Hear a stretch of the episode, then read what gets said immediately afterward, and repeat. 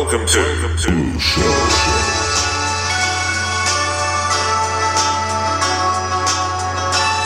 I couldn't help but notice your pain. My pain, it runs deep.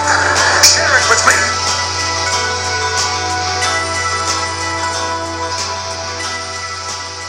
Welcome to the Doug Blue Show episode 8, with your host, Doug Blue.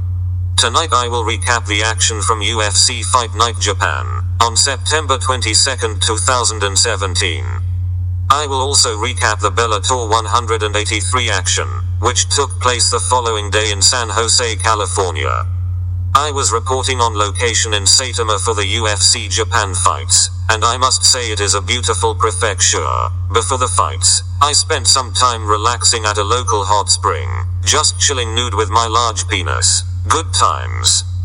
The UFC card was headlined by Ovince St. Preux and Yushin Okami. St. Preux got the quick finish by Von Flue choke in the first round. It was a rare example of a UFC bout where no significant strikes were thrown. I met with some Yakuza members after the fight. They would not let me know if the fight was fixed, but they did intimidate me with a very large knife. You guys, nothing to see here.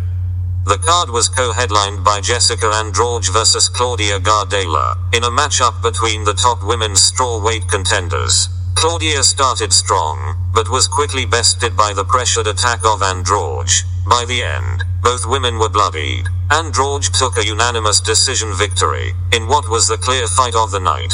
From my seat in the crowd, I noticed that UFC announcer Todd Grisham was particularly turned on during this bout. After the fight, he stood up and his hard on knocked over all the broadcasting equipment. Chill, dog. Please do not send Claudia any DMs, though I know you will. She already went through enough tonight.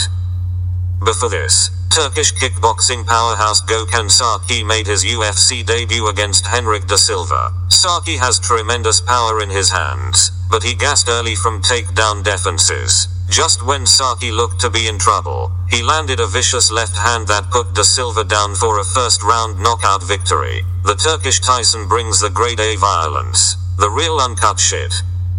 The third fight of the main card featured Teruto Ishihara versus Rolando Dy. Big D got up in those guts, but he got there by going through Ishihara's balls, landing three powerful nut shots during the course of the fight. I believe I saw Ishihara's dick tap via strikes in the third round. The third nut shot cost Dy a point deduction.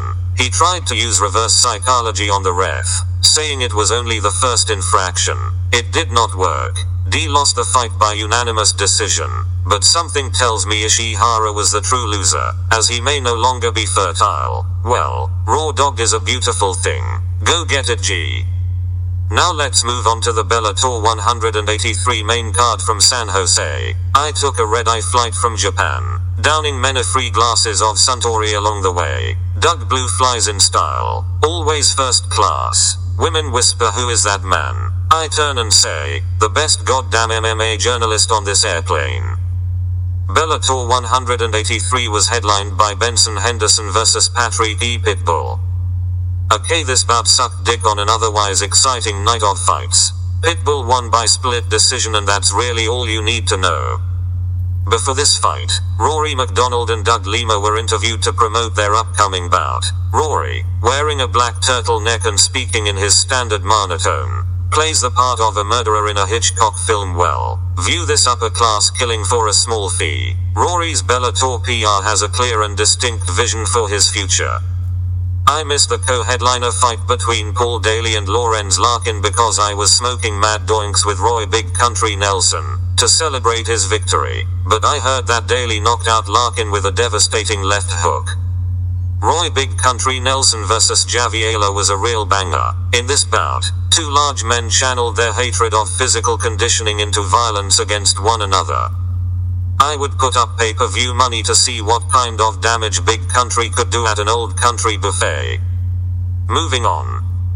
Hot prospect Aaron Pico fought Justin Linn in his second Bellator match. After losing badly in his debut, Pico set fire to Justin Linn's face with a blistering left hand. Linn was stiff before he even hit the floor. This is certainly a knockout of the year contender. Sick as fuck. I missed all of the Bellator prelims because I was smoking mad doinks in the parking lot to get myself right for the main card. Apologies to my loyal listeners.